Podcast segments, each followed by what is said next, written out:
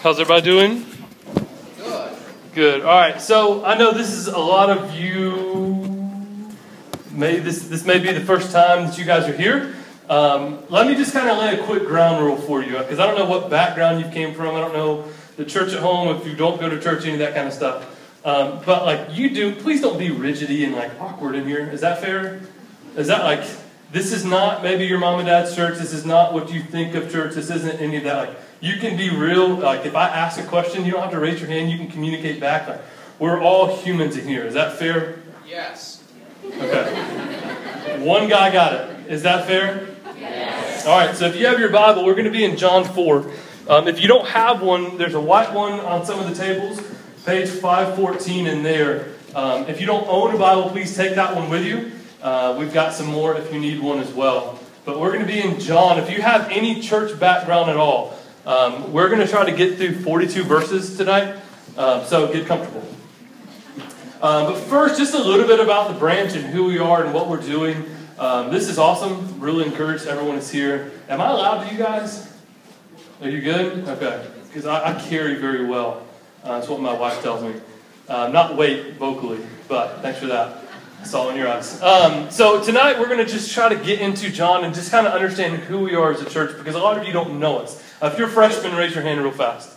Um, you raise it high, we know who you are. It's easy to pick out. You're fair. Okay. Um, so we're glad you're here. We're really grateful. Um, we are the branch. We turn two in September. So we're not even two yet. Uh, we're still in the potty training diaper phase. Uh, if we go like 30 minutes without wetting ourselves, we get an M&M. That's kind of where we are. Um, this is my wife, Bree. She's crazy pregnant, so um, kind of getting into that wobble baby stage. Um, so we're just excited. We moved up here a couple years ago from Gainesville to start this, and what we wanted, what our vision was, was this. Um, we wanted to get after the campus with everything we had. We wanted to get after the families. We wanted to get after the empty nesters. We just wanted to be a church that was serious about making disciples in Dahlonega. Um, so just because of all that we're going to cover this morning, or this evening. Cool. I had a Red Bull earlier because I'm a little tired. Um, now I'm a little wired, so we're just going to have fun. We have tons to cover, so maybe over the next couple weeks you'll get to know us a little bit and a little bit about our church. Um, but tonight we're just going to jump right in. Does anybody know what a DTR is? Has anyone ever had a DTR talk? Does anybody know what a Carly? Why are you laughing? Do you know what DTR is? Yes. What's a DTR? Yes, defining the. So um, let me be kind of humble for a second. In college, I was what some people would call beautiful. Okay, um, I was just I don't, I don't, know. When you got it, you got it. It just happened. Um, a lot has happened since college. Um, but when I went to Georgia Southern, my wife knows. Um, when I went to Georgia Southern, um, I was trying to run away from all that was in my hometown of Cumming.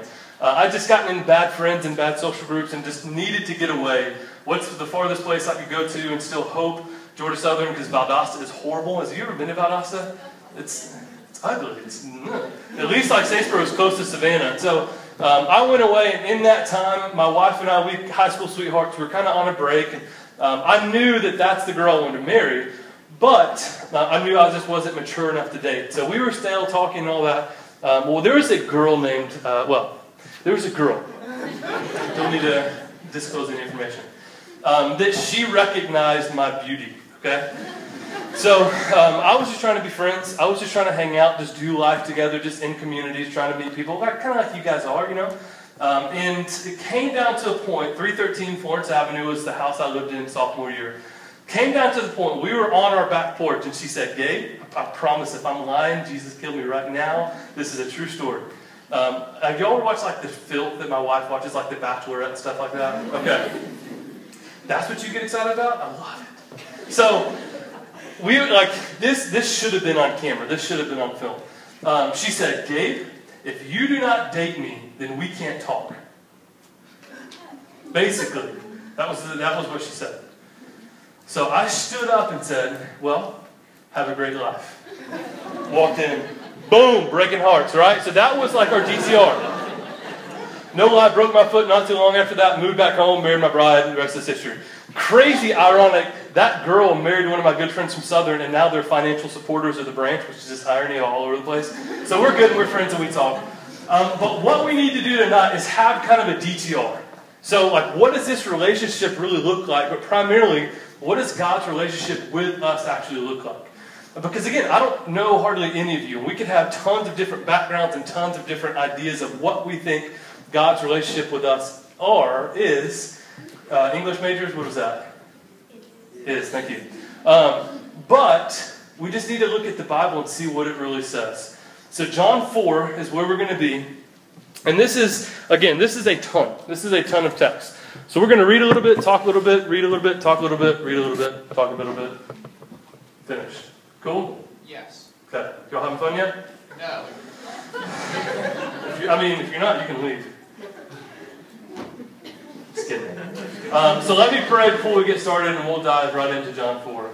Uh, Jesus, we're grateful. Um, Father, we're grateful of what we're going to learn about you out of the Scripture. Um, God, we're excited to, to be your sons and daughters. We're excited about the relationship that we have with you. Uh, so, God, as we look at how you interact with people, um, would we remind ourselves that that's how you interact with us? Um, that we are important to you, so important that the length that you went to to get us back is uh, unheard of. So, Jesus, as we get into Scripture and as we have a big room of all different backgrounds, um, God, would we just press into what Scripture says about you and what Scripture says about us? In your name we pray. Amen. So, John 4. Y'all ready? Y'all ready? Good gracious. Now, when Jesus learned that the Pharisees had heard that Jesus was making or was making and baptizing more disciples than John, although himself did not baptize but only his disciples, he left Judea and departed again for Galilee. Verse 4. And he had to pass through Samaria. If you like are okay with writing your Bibles and don't think you're going to go to hell for that, underline the word had. Because we're going to come back and circle back to this word had. Because here's who we have Jesus who's like part of the Trinity can do literally whatever he wants to do. And so this word had just kind of should stick out to us. It's the mystery that we're going to talk about tonight. Why did he have to? Why did he have to? So keep going, verse 5. So he came to a town of called of Samaria called Sychar, near the field that Jacob had given to his son Joseph. Jacob's well was there, so Jesus, wearied as he was from his journey, was sitting beside the well. It was about the sixth hour, so it was mid afternoon. A woman from Samaria came to draw water, and Jesus said to her, Give me a drink. Verse 8 For his disciples had gone away into the city to buy food. Now, this woman is who we need to talk about. The, the Bible doesn't give a whole lot of detail about this woman, so there's going to be a little bit of conjecture, but we can take some context clues to figure out a little bit about this woman. Uh, first, she was a Samaritan, right? She was in, in Sychar, and we'll get to that in a little bit. But the first thing that pops out is what she was doing at the well in the middle of the afternoon. Now, I don't know if you guys have been to like Africa or some of these third world places where they don't have running water. But this well was about 0.7 miles away from the town. So she, all the women would get up in the morning. Um, like, have you ever seen the groups of girls coming out of Starbucks and like joggers and Starbucks? Okay, that's what would happen in the morning. A whole group of gossipy girls would get up and like put on their yoga pants and they would go to the well and talk about their husbands and talk about life and talk about drama. That's what would happen. So right off the bat, we have to say, why is this woman at the well in the middle afternoon when it's hot? Because all these women would come get the water for the day, they'd bring it back, that's how they'd cook, that's how they'd do laundry, that's how they would survive. So it's apparent that there's a couple of things going on. One, uh, the woman is not part of that social group that would go in the morning. She does not get a trip uh, venti white mocha. That's just not what she is. She's not part of that crew. Uh, boys, if you're a boy, don't order white mocha. Stop it. Get something more manly. So that she wasn't part of that crew, and there's a lot to that. And two, we have to say like she hasn't probably hasn't eaten much that day because there's no water to prepare food. So from the beginning, all we know of this woman so far is that um, she does not fit into the status of that town. And we're going to kind of dive into why. But we have to notice from the beginning that she does not, um, she does not fit in. There's a couple different uh, theories that we'll get into. Um, one was that she was a potential prostitute. So we'll get into a little bit later that maybe, I mean, Jesus had called her out on some sin. And so maybe that she had seen him from 0.7 miles away and said, hey, there's a single guy sitting at the well. I need some business, let's go. That's one potential theory of this woman and why she ended up. But regardless, she ended up face to face with Jesus Christ. And if you get face to face with Jesus, something in your life is going to change. It's going to. It's not possible to get that close to Jesus and experience His love and His grace and His mercy and not do anything with it. Okay? So let's keep going. Um, verse 9 The Samaritan woman said to him, How is it that you, a Jew, ask for a drink from me, a woman from Samaria? For Jews had no dealings with Samaritans. So in this, uh, as we're building this mystery, verse 4 talks about had, that Jesus had to go. But right here, Jesus just broke two social norms.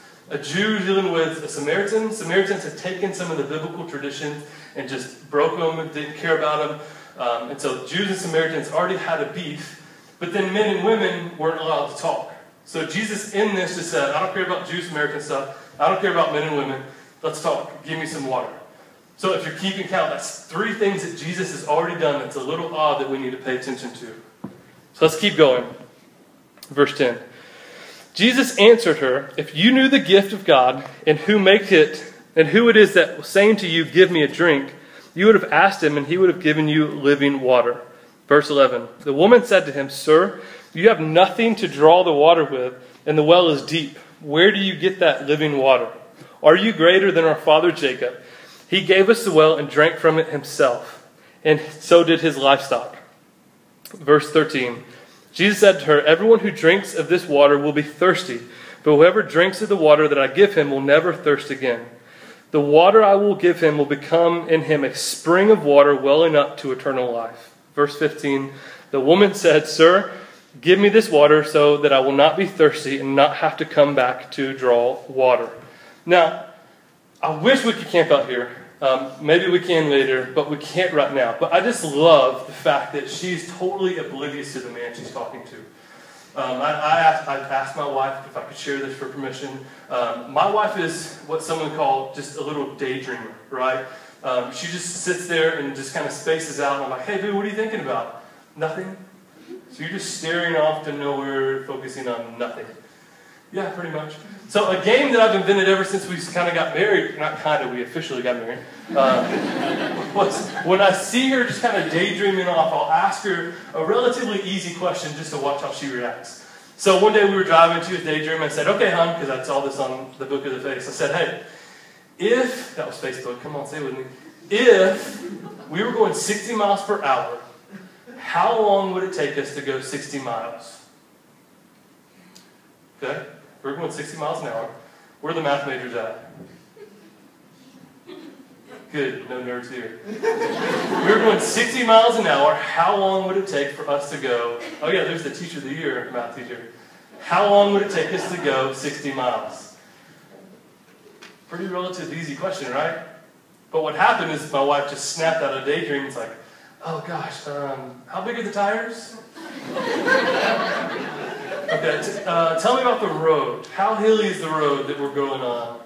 Um, are we in the south or are we in the north? Because that makes a big difference, right? Uh, and just totally, she eventually got it. And when I asked her this morning, she was like, oh yeah, it's easy. It's an hour. But what had happened here is Jesus was talking to this woman and he caught her off guard and she goes, um, I don't want to drink any more water. I don't want to have to come to this well. Like, yeah, give me some of that stuff. Totally oblivious to what Jesus was saying.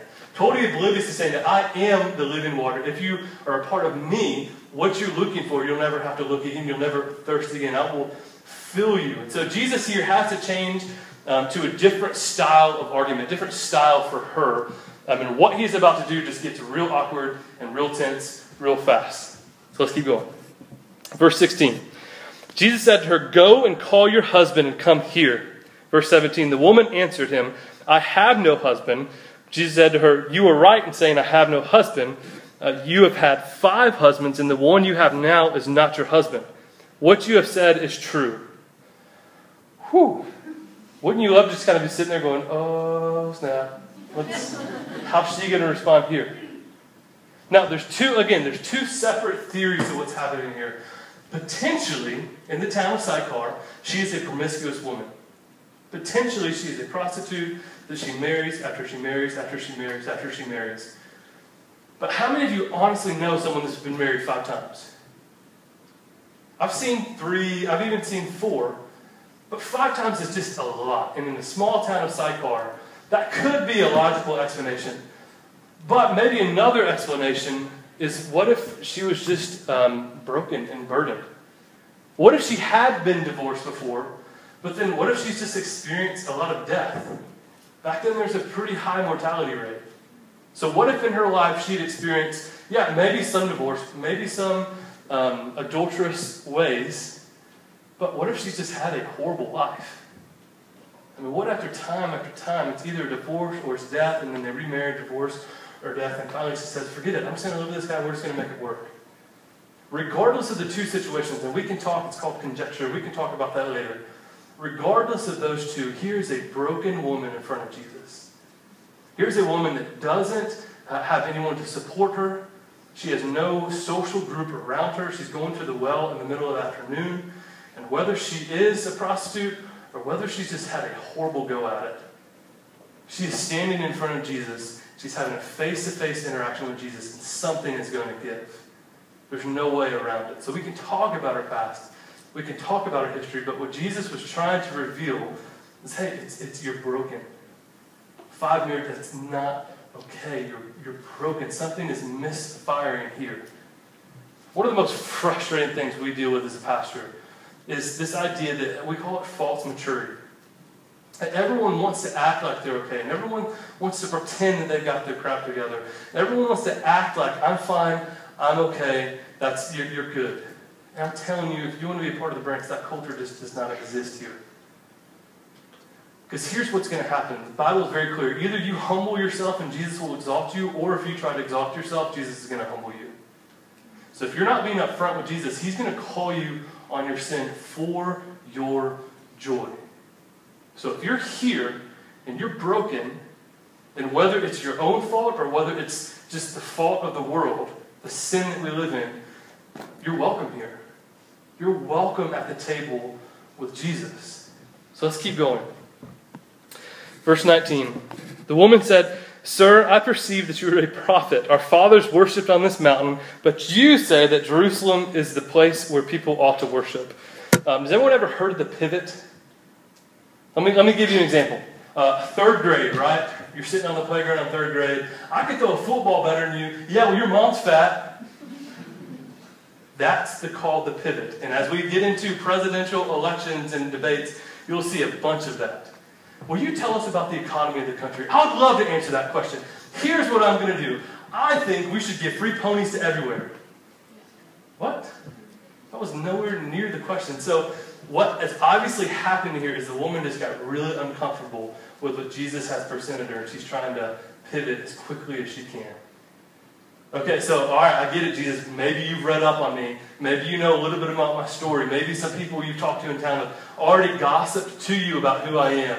Um, so I'm going to try to catch you like, well, you say this and you say this. What's the real truth? She's trying to change all the blame and all the attention away from her onto him. It's called the distraction, right? If you feel insecure, if you feel uncomfortable, you're going to go ahead and call something out to draw the attention away. But Jesus doesn't go with that game. Verse 21.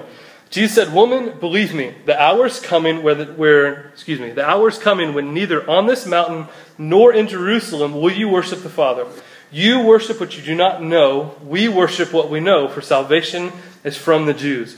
But the hour is coming and is now here where the true worshippers will worship the Father in spirit and in truth. For the Father is seeking such people to worship him. God is spirit, and in those who worship him must worship in spirit and truth. Now, hopefully, somewhere in the life of the branch, we'll be able to come back and dissect all that he said here. He took that pivot and said, okay, if you want to play that game, that's fair. Whatever your tradition says and whatever my tradition says, neither of those matter. There's coming a day, and is now here, where the Spirit of God will live in you, and wherever you go, whatever you do, you will worship Him there. I mean, we talk about this all the time. Uh, do you know, if you're new, did you know that right here, Tuesday night, a fat lady is going to sweat? So, like last week, we all got together and we made this an altar and we prayed for everyone, we prayed for town. People were kneeling down where fat ladies sweat. Gross, right? I love this story because I love watching people get so uncomfortable. There's nothing special. Weight Watchers meets here on Tuesday. They have politicalness in here on one Wednesday, and they have basket weaving. Like this room, there's nothing special about this room. What's special is the Spirit of God living in you and me and us coming together. So Jesus saying, forget all about that stuff. It doesn't matter what the Jews say, it doesn't matter what the Samaritans say. All that history, that's just distracting away because the King of Kings is standing right in front of you. Don't worry about those arguments. Those I'm just going to put those to rest. You have to do with something Jesus is in front of you. Verse 25. The woman said to him, I know that Messiah is coming, he who is called Christ. When he comes, he will tell us all things. Verse 26. This is the pinnacle of their conversation. Jesus said to her, I who speak to you am he. So she's saying, listen, like this is uncomfortable. You have some pretty good answers. You might be a prophet. You've called me out. But uh, basically, this conversation is done because you're trying to act like Messiah. You're trying to act like the Christ. When he comes, he'll explain everything. You have a good day. Now, this woman probably knew the Old Testament. She had probably read Isaiah 53, which explains that when the Messiah comes, he's going to be beaten, he's going to be abused, he's going to be destroyed, um, he's going to be, his body will be broken for the punishment of our sin. So, here is this woman who just found out the news of the century, whether she be a prostitute or whether she just be down on her luck. For some reason, Jesus has come and chosen to reveal himself to her in the well in the middle of the afternoon. Now, her response is everything. Again, I would love, does everyone love movies? I would love to see like an actual movie. I would love to, like, I know this time lapse, whatever, but if there was drones back then, I would love to have a drone just flying over this conversation. Because we cannot see Jesus' facial expressions or his body expressions or any of that, but we can infer based on her reaction. Based on how she reacted, we can infer how Jesus was acting. Verse 27 Just then his disciples came back. They marveled that he was talking with a woman, but no one said, What do you seek? or why are you talking about? So the woman left the water jar and went away to the town and said to the people, Come see a man who told me all that I've ever done. Can, you, can this be the Christ? They went out of town and seen that we're coming to him. So the reaction of the disciples is what she thought Jesus should have reacted by. Now, if you know anything about disciples, they can kind of be a little cowardish, but that's kind of unfair because if like you're standing next to Jesus, you're going to look like a fool every day, right? I mean, it's kind of compared, oh, those disciples are so stupid compared to Jesus. Yeah, Jesus is perfect. Calm down. It's not a big deal. So, the disciples who reacted this, they would never say it with their mouth, but it's written all over their body language. What does Jesus doing talking to this Samaritan woman? Why did he have to bring us through here? Because there is a trail. Jews did not go through Samaria for this reason. There is a road that would go around Samaria so that the Jews wouldn't have to interact. But Jesus said we had to go through. We had to go through this town. Jesus said we had to. We're here. Now he's breaking two rules. He's talking to a Samaritan and he's talking to a woman. What's going on here? Disciples are very confused. The woman sees everything that's going on. She leaves her water pail behind. She runs into town. Now, body language matters. If Jesus called her out on her sin and said, I am the Messiah, and a little bit later it says, I am the Savior of the world, did she run back into town with fear or with joy?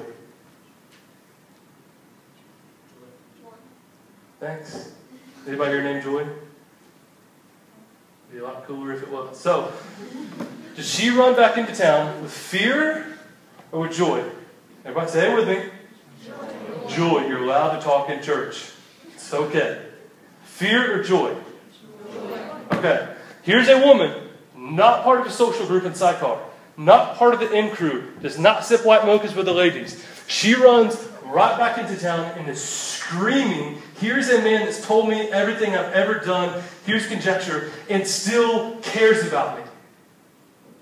Here is a man who says he's the Christ, who literally told me everything that I've ever done and still loves me. We would never confess everything that we've done to someone else for the fear of rejection, right? I'm not going to stand up here and tell you all my junk because you would not come back next week. But we do. I'll get to that later. So, from the fear of rejection, she doesn't care anymore because of the love of the Messiah. Because the Savior had talked to her, he knew her sin, and he still loved her. She goes running back into town, forgetting about her identity, forgetting about the people that she hated, forgetting about the people that hated her, and screamed to the rooftop, I think I've met this guy named Jesus. I think I've met the Messiah. He's a guy that told me everything that I've ever done, and he still loves me. You got to come meet this guy. You've got to come meet this guy, Jesus. Let's keep going. Verse 29. Come see a man who told me all that I've ever did. Can this be the Christ? They went out of town and we're coming to him. Now, here's one of my favorite verses. This is John 4. If you were to flip back to John 3, everyone and their mom knows John 3.16. It's a great passage. I'm not knocking it. But the next verse, John 3.17, is what we get to see played out. So chapter after he had, Jesus had said this, we get to see it in real life. John 3:17 says that I didn't condemn the world. I didn't come here to condemn the world, but to save the world from condemnation. I did not come to condemn the world. So, you who are messed up, you who are broken, you who are sinful, I didn't come to you to condemn you. I didn't come to you just to send you to hell. I came to save you from the condemnation. I am the Savior. I'm the only one that can save. And listen to the results. Verse 39. We're going to skip over a little bit. We'll come back though. Verse 39. Many Samaritans from the town believed in him uh, because of the woman's testimony. He told me all that I'd ever did. So when the Samaritans came to him, they asked him to stay with them, and he stayed with them for two days. Even more, why would Jesus stay with the Samaritans for two days? Verse 41 And many more believed because of his word. They said to the woman, It's no longer because of what you said that we believe, for we have heard for ourselves, and we know now that he is indeed the Savior of the world. That he indeed is the Savior of the world. Now, here's where, and I don't know your church background, but here's where we have to camp out for a second. Did the woman run into town and tell everyone about Jesus to earn Jesus' love? Or did the woman run into town and tell everyone about Jesus because Jesus loves her first? It's an obvious answer, but it is difficult to understand in our walk with Jesus. Did the woman run into town and tell everyone about Jesus so that he could do something, she could do something to earn God's love for her? Or did the woman run into because of the love of the Father that he had shown her in that moment? If I can peg the biggest problem with Christianity, it's that right there. If I can just, from my analysis, from meeting with people and counseling people, 99% of the people that have a misconstrued version of the gospel is that right there. Is they feel like they are earning his love. I must go do this so that the Father would love me, not I'm going to do this because I'm loved by the Father. And those two things are totally distinct. And here's where we kind of get some of this conclusion. Um, going back to the disciples, verse 31. Meanwhile, the disciples were urging him, saying, Rabbi, eat. But he said to them, I have no food uh, I have food to eat that you do not know about. So the disciples said to one another, Has anyone brought you something to eat? Uh, just oblivious to the whole situation. I love it because I can kind of be a moron too, and the disciples were just missing it. Verse 34 Jesus said to them, My food is to do the will of him who, again, if you were taking notes or something, underline that, him who sent me, and to accomplish his work. Do not say there are yet four months then comes the harvest. Look, I tell you, lift up your eyes and see the fields are white for harvest. Already the one who reaps is receiving wages and gathering fruit for eternal life, so that the sower and the reaper may rejoice together. For here the saying holds true one sows and another reaps. Verse 38 is where the page turns. I sent you. So God sent Jesus. Now Jesus is sending the disciples to reap that for which you did not labor. Others have labored and you have entered into their labor. Okay. Ever take a big sigh? We just hit 42 verses. Do I get a pay bonus? No. So, here's what we got to land. Jesus was sent by the Father to accomplish the Father's will on earth. Was Jesus working? Was Jesus toiling so that he could do enough good things to earn Jesus or God's approval of him? No. Now we have to get this because this is what sets Christianity apart from literally every other world religion around. And this is what sets our relationship with Jesus basically separate from every other relationship we've ever experienced. That God sent Jesus to do his will on the earth, and Jesus was carrying that out not to earn his favor, but because God loved him so much. And so Jesus said, Hey, I'm turning around, I'm sending you out to accomplish my will on earth. And it's not so that you can earn my love, but it's because you've experienced my love so much so that you have to go do this. So much so that you have to go because I've loved you so much, you have to go spread that love. It's a non option for them. And this is the beauty of the gospel. This is what sets us apart from literally everything else. Is that God loves us. That woman freaked out and ran. Not because she was trying to earn his love, but because how much he loved her. So when we were starting this church way back uh, I guess this was in 2013. We didn't really know we were coming to Dahlonega. We were praying about the Northwest. We were praying about tons of different options. And I was reading this book called And. Anyone ever read it? You should totally read it. I thought you were reading it. I was going to give you $100, but never mind. So, just kidding. So, what we were going to do, I was reading this book, going through it. This is the first book that I really read about church planning and a way to do church maybe a little differently. Um, and I was losing my mind over this. So in this book, he shares this story about them sitting around. Um, these two families moved out to Colorado, not necessarily to start a church, but to live on mission, to invite people in to the kingdom of God. And so they're meeting around, they're hanging out, they're having people to their house constantly. Um, one of the people said, "Hey, uh, is this thing a church? Like I'm, I'm, a Christian now. I think I'm supposed to go to church. Like, is, is this thing that we're doing a church?" And they're like, "Uh." maybe I should pivot here because I don't know what to say. No, this isn't a church. This is a faith community, whatever the heck that means. Like they had no idea how to answer. So the conversation went on, and they said basically, a church is a place where you come and die so that others know the kingdom. That's what a church is. So we're just going to be a faith community until we have enough people that are willing to come and die. Because here's what we did. We moved to Colorado, not me, them. We moved to Colorado, and this is before they legalized weed out here. So we didn't move out here for this. We moved out here. You with me? Okay. We moved out here so that we would be uncomfortable, so that our preferences, that our abilities, everything about us would die. There would be nights when we wouldn't want to have people over, but people would still come over. There'd be times when we wouldn't want to go hang out. Our kids are tired, but we would go hang out. Everything about us, our preferences, our needs, our wants, everything died so that you guys can know the kingdom. That's why we came, and that's why we're here. And we're not doing this because we're trying to earn the love of the Father. That's exactly what Jesus did for us.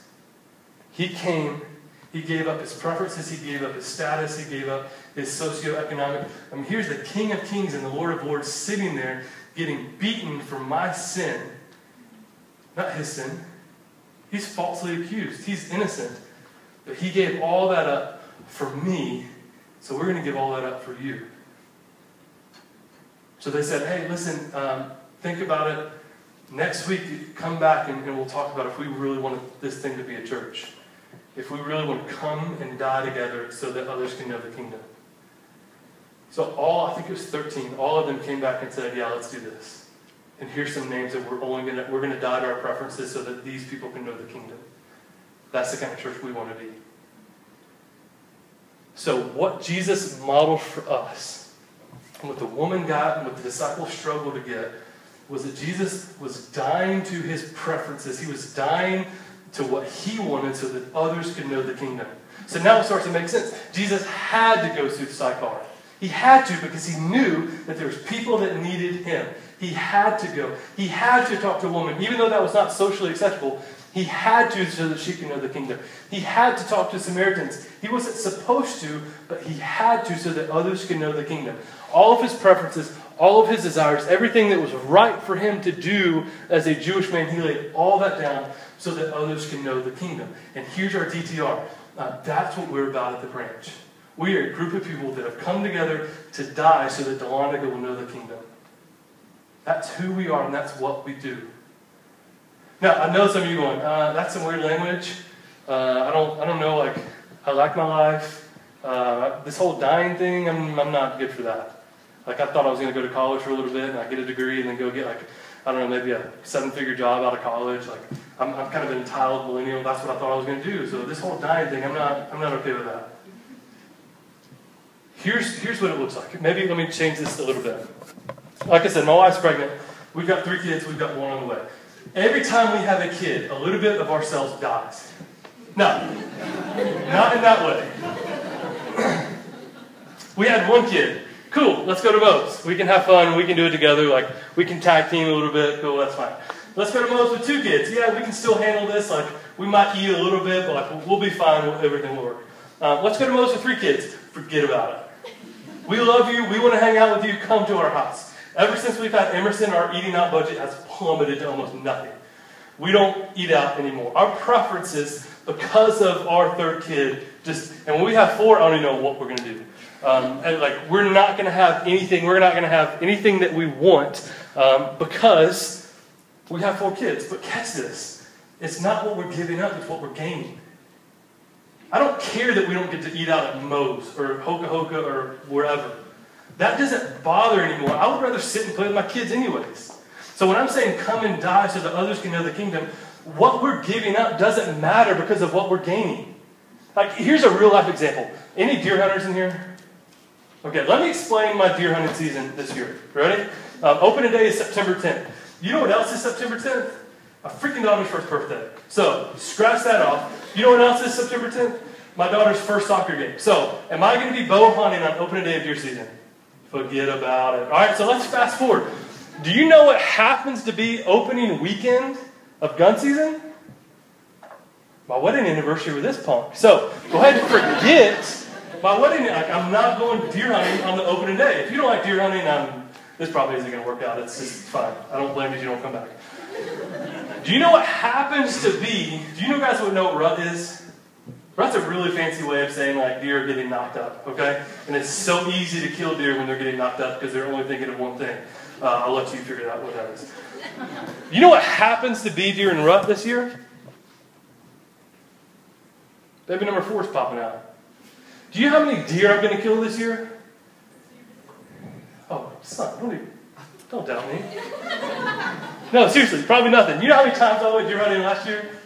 Twice. Okay, so yes, we're having fun. Yes, we're joking around. Yes, I love to give a hard time. But at the core of it, do I really care? Do I care that I'm giving up deer hunting because of what I'm gaining, which is another daughter? Of course not. When I stood on that altar, October 17, 2009, when I married my bride, I knew that I'd be giving up some of my preferences. I knew I'd be giving up the way I did life. I knew that I was welcoming someone into my life, and some things about my life would change. But did I care? No, because look at what I'm gaining. I'd give it all up to gain this bride. It doesn't matter to me anymore because of what I gained. So when I say as a branch, we are coming together to die so that Dahlonega and UNG can know the kingdom, can know the glory of God.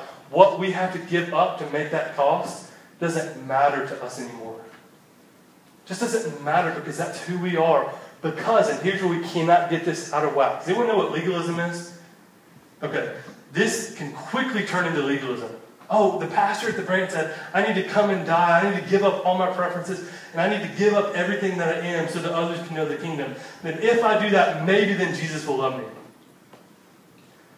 Brother, I don't know where you heard that.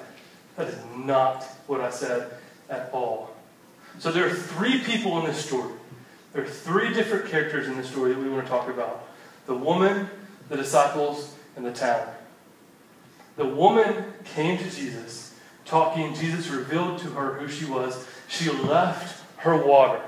Right? The whole purpose of her coming out was to get at the water of the well. She left it and she ran straight into town. She had literally, in that moment, died to every one of her desires so that others can know the kingdom. And there's some of us in this room that get it and understand it. That Jesus has broken into our heart, that we have been overwhelmed by his love, by his grace, that as broken as we are, we have a king still loves us and loves us so much that he chose to come and die so that we can know him. He has 100% done everything for us.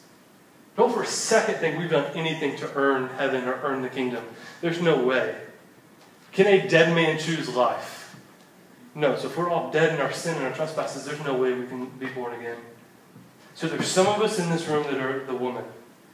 There's some of us that are like the disciples. We just, we just don't quite get it. We're walking with Jesus and we're teaching and we're learning from his teaching, but we still kind of look at some things that he does and just, oh, that doesn't really make sense to me. That's a good spot to be in. Stay there. Keep pursuing.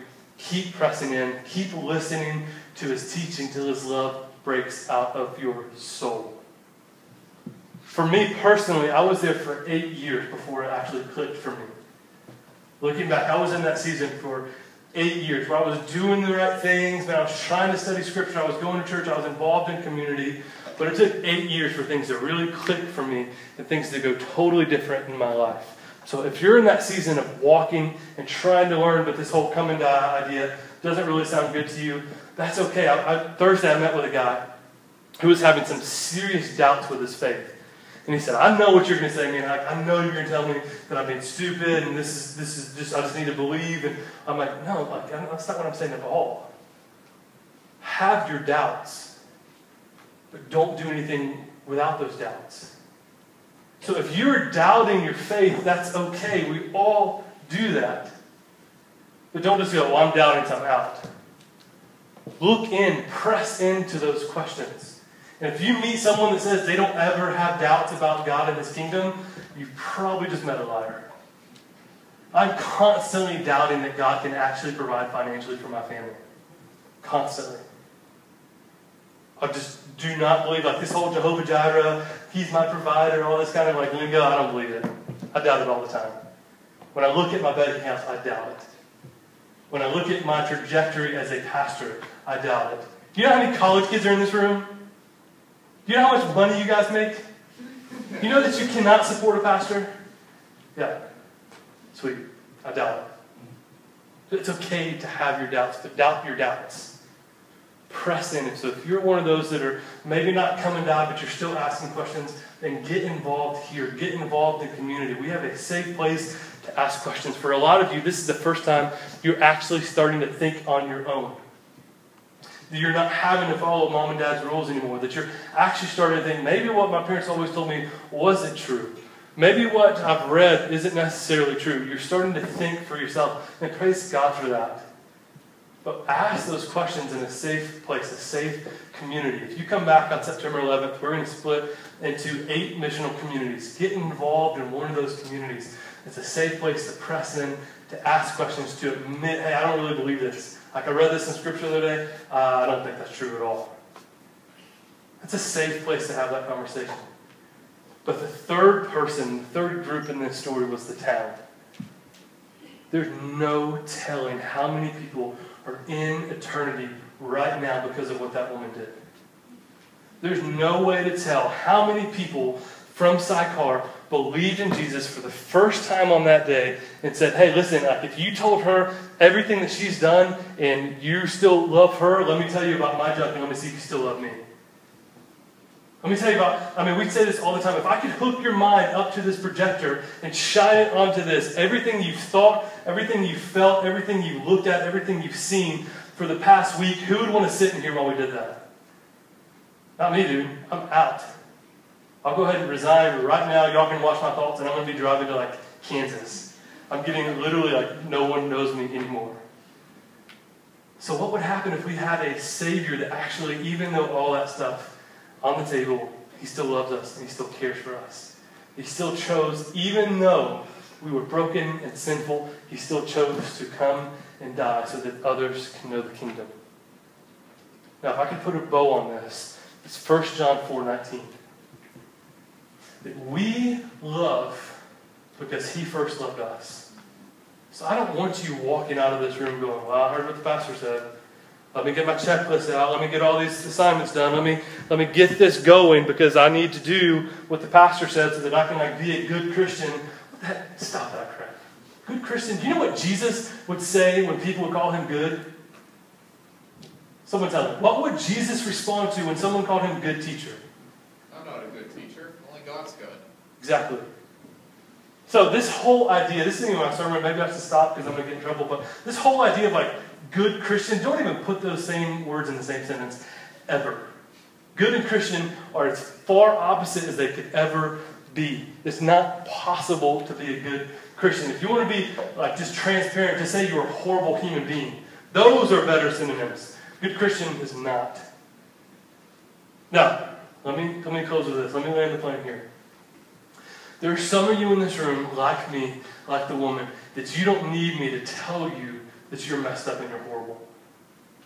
There's some of you in this room that have been dealing with the same sin, the same struggles, the same thoughts, the same fears, the same doubts for years. So you don't need a guy from the stage to say, oh, you've been sinning this week, haven't you? You know what we're going to do with this sin? Oh, you're going to learn today. No, that's not at all what I'm trying to say.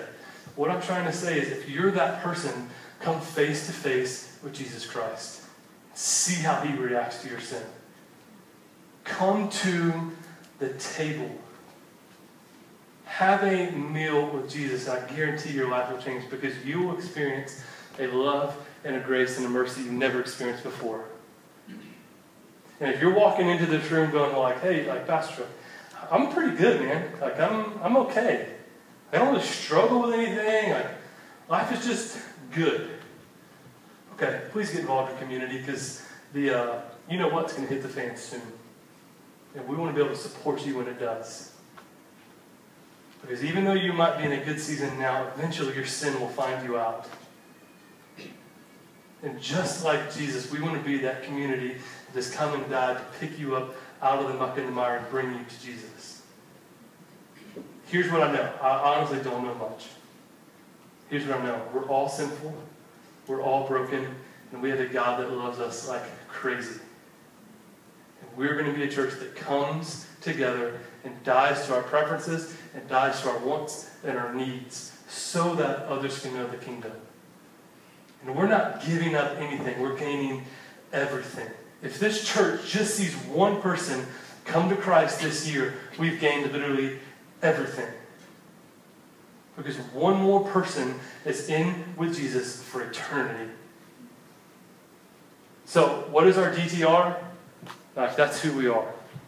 And if you're anywhere on that process from like completely pagan, hate the church, we have those guys coming here. Did you guys know that we regularly have atheists come into our gatherings? We don't treat them any different. All the way up to like if you are the most committed coming and dying all the time. Like you literally right now have 16 people living in a one bedroom apartment with you because they didn't have anywhere to live. And praise God you're here. Anywhere on that gamut, that's who we are as a church. So let me pray for us. Um, Jesus, we are honestly, God, we don't know how to respond to the love that you've shown us.